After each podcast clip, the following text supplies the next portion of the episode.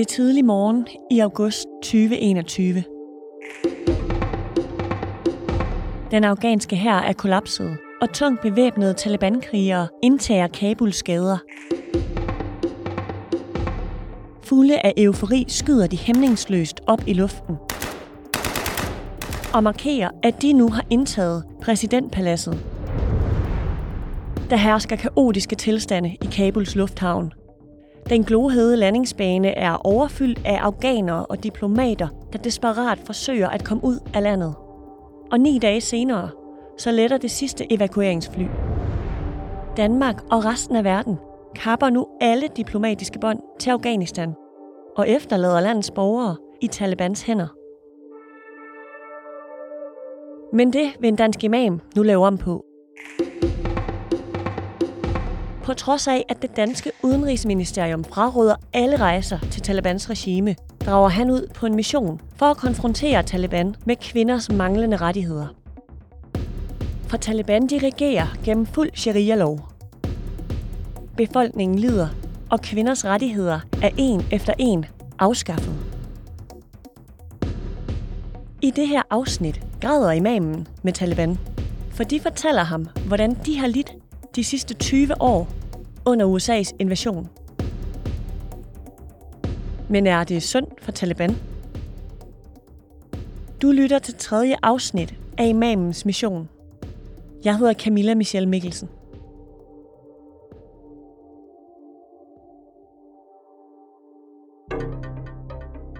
Vi efterlod Navid Baik i et rum med den talibanske departementschef Molvin Iqmal og kvindeaktivisten Mahuba Siraj. Hun har netop løftet sin pegefinger mod talibaneren for bramfrit at fortælle ham, hvad hun mener om ham og den bevægelse, han er en del af. Det er hendes pegefinger, det er hendes kropssprog, det er hendes toneleje, det er stemmeførelsen. Altså, hun er sur. Hun er vred. Og det er grænsen til, til det aggressive. Det er sådan grænsen til, hvad man normalt vil acceptere til en slags møde, vil jeg sige. Og måske også lidt over. Og jeg tænker, åh oh, nej. Nigmal reagerer på den måde. Altså, jeg, jeg fik faktisk lidt respekt for ham der. Jeg fik faktisk meget respekt for ham der. Han er stille, ydmyg, lytter og venter til hun er færdig. Og så siger han nogle ting, som vi får refereret senere om, at han går ind for kvindeuddannelse. Der er kvinder, der arbejder i hans ministerium. Han venter på, at andre kvinder skal komme tilbage på arbejde. De venter spændt på ordre oppefra. Og de er i gang med nogle forberedelser til, at det skal ske. Og hun er velkommen til at komme og se på, hvordan deres forberedelse er. Og til slutningen af mødet, som er højdepunktet for mig, for dagen, øh, de udveksler numre. Jeg er bare glad ind i, øh, men jeg er heller ikke naiv. Jeg tænker, der kan jo ske rigtig mange ting før. Men man skal jo starte et eller andet sted hen, og der er sikkert mange, som, som lytter og tænker, men hvad, hvad nytter det egentlig? Er det ikke bare spil for galleriet? Ham Taliban-manden inviterer hende, og så er det bare det over for os. Det virker oprigtigt for mig, og det kan være starten på noget. Altså, øh, det er et spinkelt håb. Vi skal holde fast i de sprækker, hvor håbets lys kan komme ud af. Og det vil jeg jo gøre, og jeg tænker, at måske kan der komme noget godt ud af det her. Og jeg har også bedt Ahmed, vores to koordinator, om at holde øje med det møde, om, om vi kan følge op på det møde, og hvordan det går med det besøg. Vi har ragt ud til imamernes turkoordinator Ahmed Walid Rashidi for at finde ud af, om mødet mellem Taliban og Mahbub Siraj har fundet sted. Han kan ikke bekræfte, at det faktisk er sket, men han skriver til os, at de fortsat har planlagt at mødes. Så vi er kommet hjem efter en lang dag på arbejde for vores missionsvirksomhed, og vi øh, sidder i stue og venter på maden. Den er lidt forsinket. Taler med Nikmal og andre gæster og, og de lokale organer, som, som også er blevet inviteret til det her middag. Og så får vi øh, et opkald, hvor Ahmed han tager mig til side sammen med de andre imamer og siger, til en af de møder, vi var til i Indrigsministeriet, der sad der en mand, som er meget højt op i Taliban-ledelsen, som ikke har officielt ansvar, men han er for eksempel en af dem, der var med til forhandlingerne i Katar med USA i forbindelse med tilbagetrækning af NATO-styrkerne fra landet. Han har rigtig meget at sige, og han vil gerne spise med os. Han har fået invitationer, og det har han takket ja til. Og den prominente middagsgæst er ikke hvilken som helst mand. Han hedder Molvi Abdul Rehman Sagrib, og er den berygtede indrigsministers personlige rådgiver. Jeg kan godt huske, at han var med til en af møderne tidligere i Indrigsministeriet. Og da han kom ind, så rejste alle de andre talibaner for ham og gav ham en plads foran. Jeg bliver overrasket, at han, han, han kommer, og vi får et fint besøg, og jeg glæder mig til at snakke med ham om mange af de presserende emner, som vi allerede har talt med andre om. Og det er kvinderettigheder. Og det kommer vi også til, også i mødet med ham. Men der sker flere ting i det møde med ham, som gør indtryk på os. I stueetagen i gruppens resident står et 6 meter langt bord, hvor flere forskellige varme retter er stillet frem. Men aftenens hovedperson, Molvi Abdul Rahman Sagrib, er ikke dukket op endnu. Og der er ingen, der rører maden, før han ankommer. Navid Bike og gruppen venter og venter, men endelig ankommer Sagrib. Så får vi viden, at nu, nu er han her. Så kommer han ind, og så hilser pænt, salam alaikum, Fred at være med, med, med dig, med jer. Han har noget øh, skort med, øh, vagter, øh, bevæbnede vagter også. Han er en betydningsfuld mand. Men Navid Baik føler hurtigt en særlig forbindelse til Zagreb. Jeg mærker meget hurtigt, at ham her, han, han er ikke sådan hårdmod eller arrogant, selvom han har den høje stilling i, i Taliban. Hans ansigt lyser, han har nogle milde øjne, og han øhm, har meget, meget blødt hjerte, kan jeg mærke. Han er en meget følsom fyr. Og det viser sig også, at, at han er det, fordi nogle af de samtaler, vi, vi har ved, ved middagsbordet, de er meget følelsesladet. Jamen, han fortæller mange ting om, om Afghanistan, om krigen, øh, kampen imod russerne, kampen imod amerikanerne. Og så fortæller han nogle, nogle historier omkring nogle civile tab. Det var nogle droneangreb, eller på anden vis nogle angreb, der sker hvor civile mister og kvinder øh, og børn mister livet. Droneangrebene, som Sagrib fortæller om under middagen, er udført af USA. Krigen i Afghanistan anslås at have kostet omkring 175.000 menneskeliv siden 2001. Blandt dem er mindst 47.000 civile.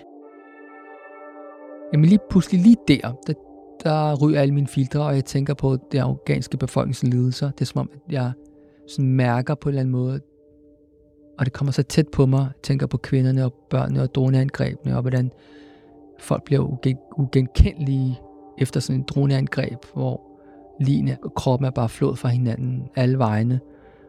Det var droneangrebene der. Det gjorde bare udslag for mig.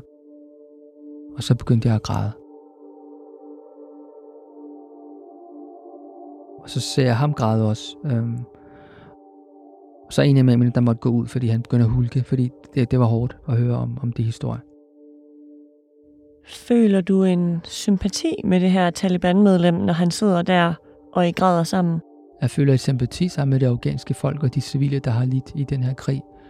Og andre, der har lidt i, i den her krig. Og det er det smerte, synes jeg, jeg, jeg mærker, når, jeg, når han taler til mig og til os øh, ved, ved middagsbordet. Det er jo en del af livet. Lidelse og smerte er ikke noget, vi kan fare væk, men noget, som jeg mener, vi skal, vi skal tale til det. Så der sidder Navid Baik altså omkring et langbord og græder med Taliban. Efter en følelsesladet middag, så sætter Navid Baik og turkoordinator Ahmed Walid Rashidi sig i haven for at tale om deres oplevelser. Det er anden dag her i Kabul med jeres mission. Vi sidder herude i Afghanistan. Vi sidder ude på græsplanen, der hvor I bor. Rundt om os har vi frisk vandmelon, mandler, sultanrosiner og pistacher, og sådan en dejlig ro, natro. Men jeg kunne godt tænke mig at spørge dig, Navid. Her til aftensmad, nu var jeg der, og der havde I jo inviteret nogle meget prominente talibaner til øh, aftensmad, men der skete noget. Der var sådan et, et fælles broderlig øh, sårbarhed, I viste over for hinanden. Hvad følte du lige der med den her talibanleder og jer, der græd? Det siger mig noget om, at, at menneskelig lidelse er ens og lidelsen har ingen religion. Så at græde med Taliban, ja, det er så oplevet det, det jeg aldrig troede, at ville kunne lade sig gøre. Men det har skåret op for mig, hvor meget misinformation der er omkring, omkring Taliban, og den måde, som Taliban bliver portrætteret på. Der er selvfølgelig nogle sider, som, som jeg er dybt uenig med, og det er også nogle ting, vi har taget op, men der er også en menneskelig side, en, en, en, en almindelig side af, af Taliban, som, som kommer frem. Jeg tror ikke på, at, at alle mennesker er 100% onde. Det fik jeg også bekræftet i dag. Så at græde med Taliban, det er nok overskriften for i dag, vil jeg sige. På den sidste dag i Afghanistan rejser Navid Baik til Kandahar, en by i den sydlige del af landet, hvor han mødes med nogle af de mest konservative ledere fra Talibans regime. I Kandahar forsøger Navid Baik at få et møde med Talibans øverste leder, emiren Habatullah Akhundzada. Inden Habatullah Akhundzada blev emir, har han været vicechef for Talibans højesteret. Han dømte flere afghanere til offentlig henrettelse eller amputation af forskellige kropsdele. Og så er det altså ham, der i sidste ende tager beslutningen om, og i så fald hvornår, kvinderne kan komme tilbage i skole. Men Taliban-lederen kan ikke afse tid til at mødes med Navid Baik.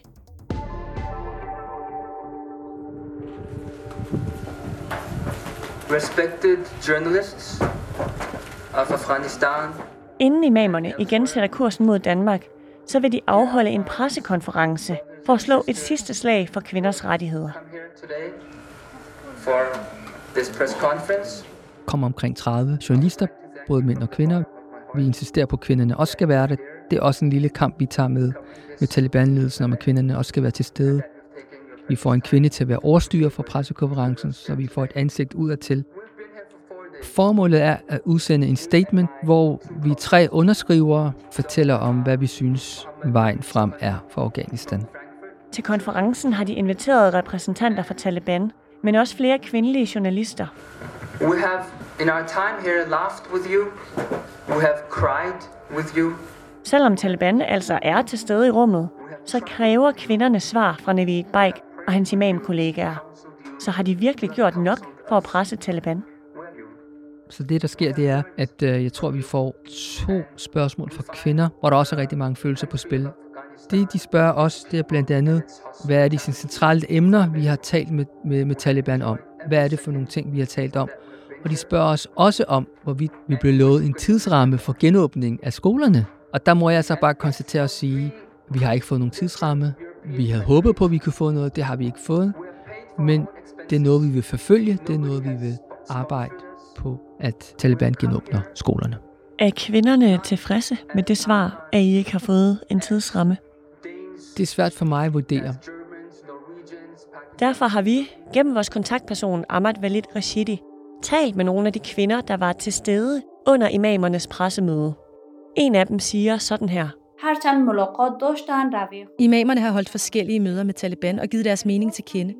Men Taliban har ikke rigtig lyttet til imamernes ønsker. For Taliban har ikke på noget tidspunkt givet imamerne en deadline om, hvornår skolerne genåbnes. Hvornår kvindernes rettigheder overholdes, eller hvornår kvinderne opnår samme frie rettigheder som mændene i landet.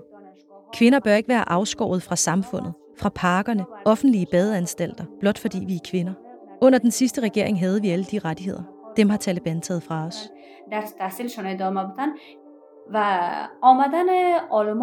Efter min mening er det nytteløst og faktisk også værdiløst, at de tre imamer kommer for at tale med Talibans ledere. For Taliban-regeringen vil bruge det møde som et politisk værktøj til at positionere sig selv, og som en regering med international opbakning. Og på den måde så prøver de at komme tættere på at blive internationalt anerkendt.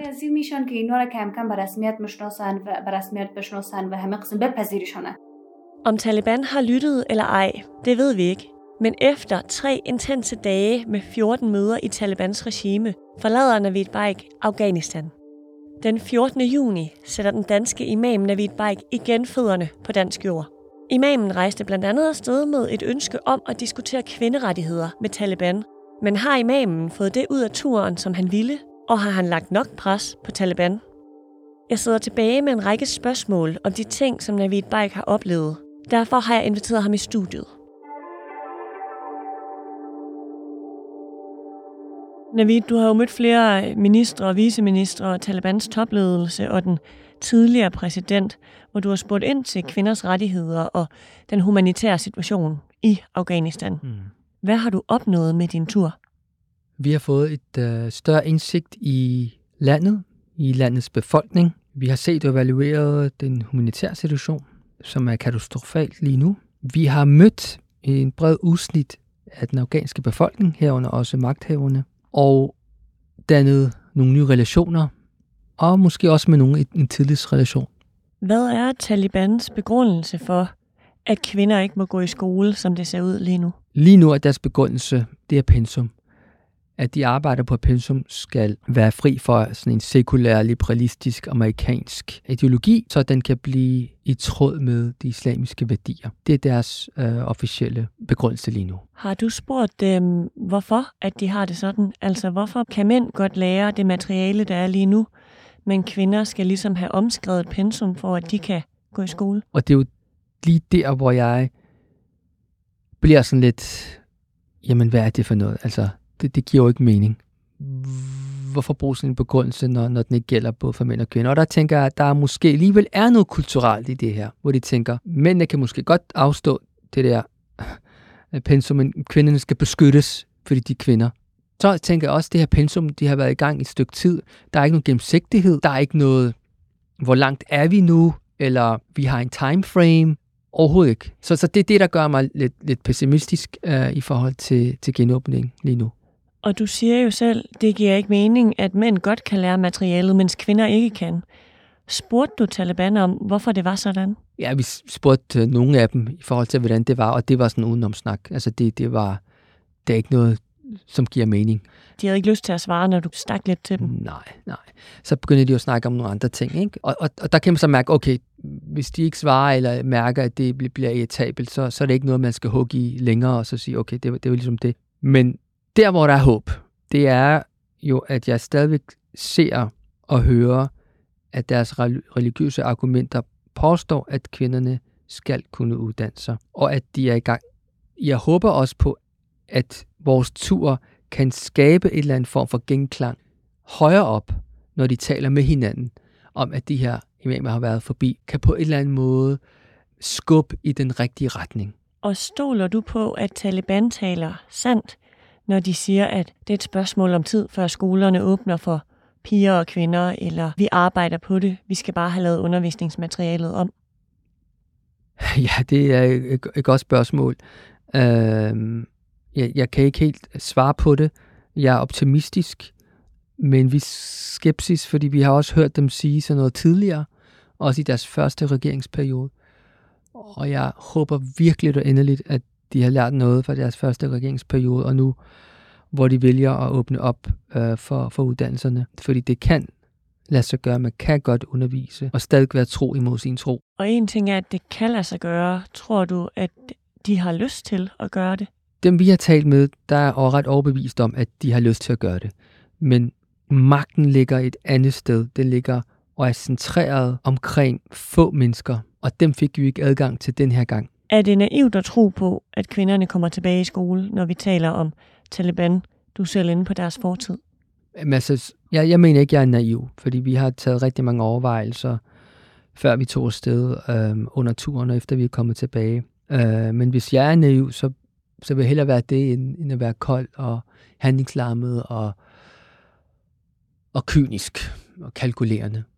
Øh, den opdragelse, jeg har fået som menneske, som dansk, som muslim, europæer, som religiøs og imam, det er, at jeg gerne vil handle, når jeg ser, at der er nogen, der forsøger at fratage en bestemt gruppe, og her snakker vi over 50 procent af verdens befolkning, øh, og den afghanske befolkning, retten til noget simpelt som uddannelse.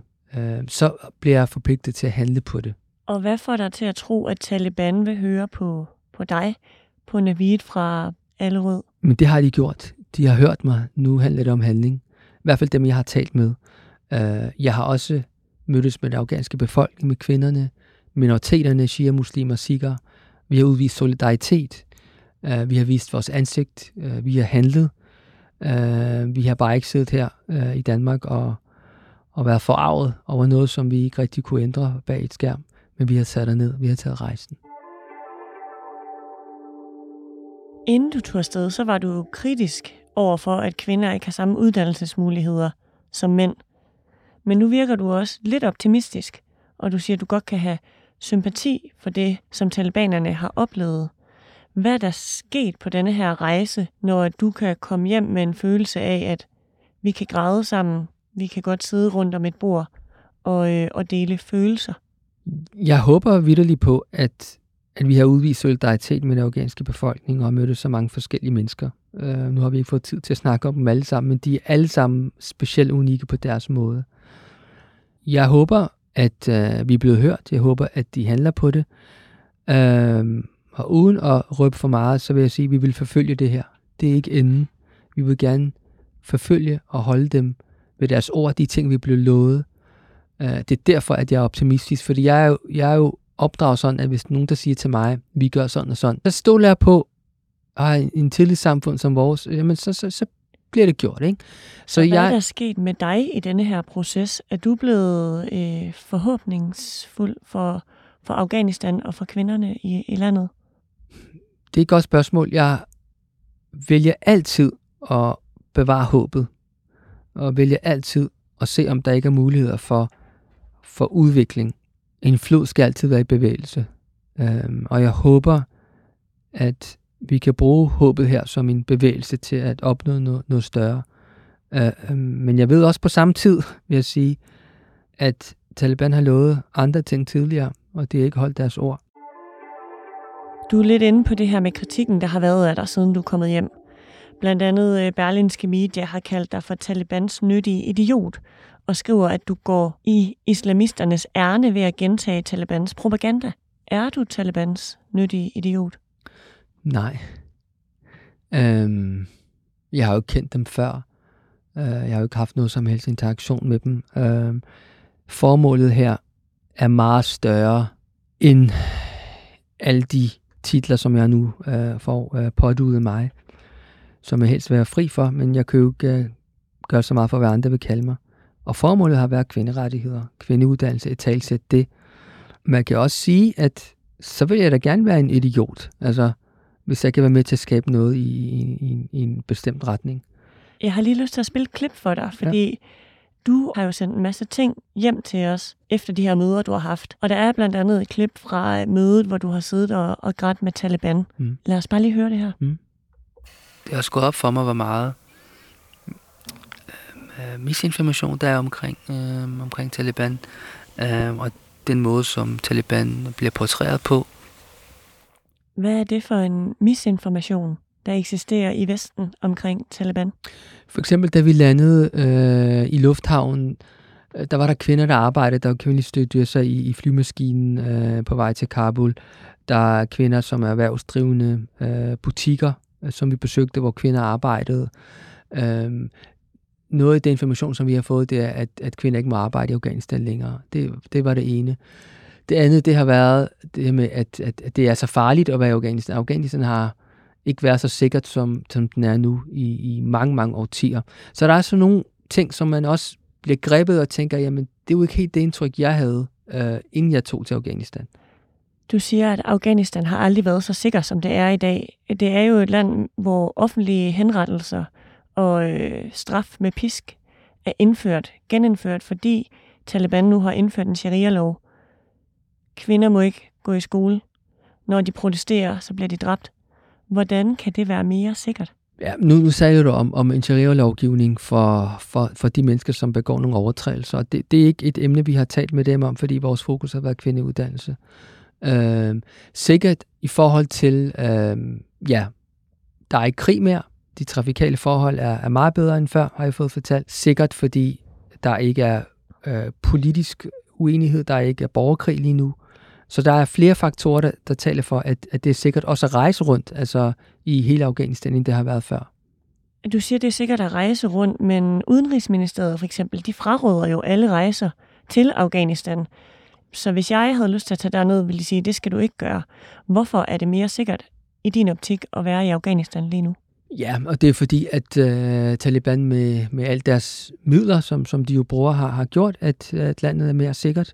Krigen er ophørt, der er uh, sikkerhedstjeks, øh, de forsøger at nedkæmpe øh, ISIS, øh, i hvert fald en gren af ISIS dernede. Øh, der har været få øh, terrorangreb, øh, eller i hvert fald mindre terrorangreb, end der har været tidligere. Så på den måde er det jo rent faktuelt, at der ikke er flere sådan incidents øh, i dagligdagen, som rammer bazarer, skoler og måske og så videre. Er det også mere sikkert at være kvinde i Afghanistan i dag, end det var før Taliban? Ja, så i forhold til kvindernes sikkerhed, det er klart, at det, det er uholdbart. Altså for det første, kan du ikke bare gå rundt alene. Så hvis du kom derned, så, så er det klart, det, du vil ikke kunne gå rundt alene øh, som kvinde med din hudfarve og så videre, og din profession. Og kvinderne har, har, det, har det rigtig, rigtig svært.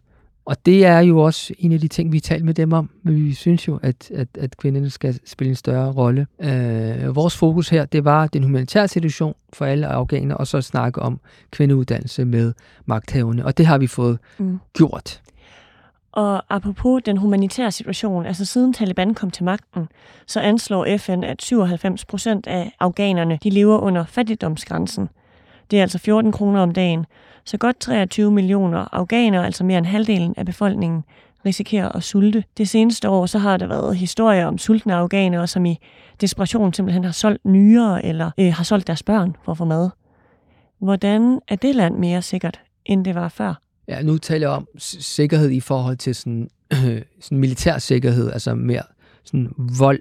I forhold til det, det klip med øh, omkring Taliban og at dele lidelser, altså, det har også gået op for mig, altså, at vi er jo i sidste ende mennesker, og jeg mener ikke, at blot fordi, at et talibanleder fortæller om det lidelse, de har gennemgået, at det fratager andres lidelser, eller at man kan sige, at det er med til at legitimere uh, Taliban, fordi at man, man, man spiser middag sammen med nogen. Der har været en udveksling, og den har været tillidsfuld, og den har været åben, og det er noget, som vi også øh, sætter stor pris på. Jeg tror også, de satte pris på, at vi var så åbne og, og fortalte om, hvordan tingene er i Danmark og i Vesten, og hvordan kvinderne har alle de muligheder, som vi øh, drager nytte af, og er en del og integreret del af, af det europæiske samfund. Og derfor synes jeg, det er vigtigt, at vi kan se det menneskelige i alle de mennesker, som vi, vi nu mødes med. Du ser jo det menneskelige, og det er også derfor, I, I græder sammen. Det er stadigvæk mennesker, der jo har stået forrest, når det kommer til selvmordsaktioner mod Vesten, mod deres egen befolkning.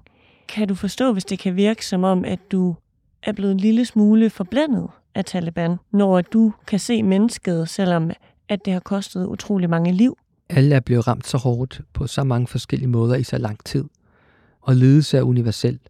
Det handler om at indse, hvor lille man er i det her verden, og magtesløs man også er. Og det er måske også det, der gør, at man bliver følelsesladet, at man kan ikke gøre noget ved alle folks ledelser. Altså, vi bliver nødt til at se de andre i øjnene og mærke, hvem er de, hvem er det, jeg taler med. Du siger, at lidelse er jo universel, og den mødes du med Taliban i, den lidelse. For også, også Taliban. Tabt, også med Taliban. Ja. Er det synd for Taliban, alt det, der er sket? Nej. Altså, Taliban har også lidt. Taliban har mistet familiemedlemmer, de har mistet huse, jord og arbejde. Alle har lidt, men Taliban er heller ikke uden skyld. Altså, de er også skyld. De har været med til at øh, optrappe øh, en krig. De har også taget civile liv. De har også været involveret i rigtig, rigtig meget ondskab. Det er muligvis et spørgsmål om tid, før skolerne åbner igen. Du har jo selv to døtre, der skal til at læse videre nu på universitetet. Kunne du forestille dig, at de flyttede til Kabul og tog deres uddannelse dernede? Altså er det sikkert nok? Det ved jeg ikke. Det er jo et hypotetisk spørgsmål. Lige nu, som det er, nej. Nej, det er det ikke. Hvad mangler der for, at Kabul er sikkert nok til, at vi kan sende vores børn på universitetet i Kabul? Ja, men det, det har det jo ikke været de sidste 40 år. Hvad skal der til, der skal rigtig meget til, før at vi kan sende vores børn ned i Afghanistan igen. Er landet mindre slemt, end du frygtede? Du var jo lidt inde på sikkerhedssituationen. Livet kører, men du ser jo ikke mennesker smile. Altså, du ser ikke mennesker smile ud på gaderne. Det er en overlevelseskamp. Det er en overlevelsesmode. Dagen er en overlevelseskamp for at få mad på bordet. Så der er ikke en glæde i, i befolkningen. Det er et land, som er i dyb krise, og som har, har, har brug for hjælp. Imamen tog til Talibans regime for at diskutere rettigheder, eller mangel på samme, for de afghanske kvinder. Men som det ser ud lige nu, så er kvinderettigheder ikke eksisterende i Afghanistan. Taliban har lovet, at det er et spørgsmål om tid, før kvinderne kan komme tilbage i skole. Og det giver imamen et spinkelt håb om, at skolerne snart åbner. Men er håbet nok? Og kan vi virkelig stole på Taliban? Jeg vil gerne give det sidste ord til nogle af Afghanistans kvinder. Til dem, der kvæles af Talibans restriktioner, fordi deres køn nu er afgørende for, hvem de kan blive og hvordan de skal leve. Jeg visner stille og roligt indenfra.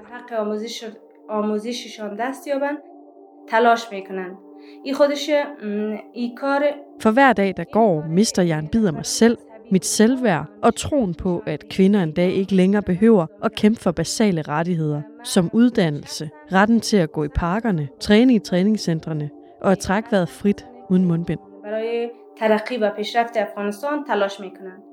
Til de kvinder, som har mistet modet, håbet og troen på, at deres liv nogensinde bliver som før Taliban kom til magten. Talibanerne vil hele tiden komme med undskyldninger og forklaringer for, hvorfor man ikke kan genåbne skolerne. Kvindernes rettigheder respekteres ikke, for kvinder har ringere adgang til alt. Taliban har sat en stopper for min drømme.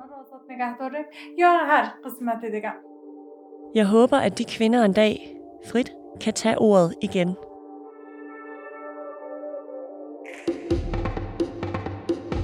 Det her var tredje og sidste afsnit af Imamens Mission. Episoden er tilrettelagt af Josefine Pil og jeg selv. Musikken er komponeret af Oliver Matthew Vols. Redaktør er Mille Ørsted. Jeg hedder Camilla Michelle Mikkelsen. Tak, fordi du lyttede med.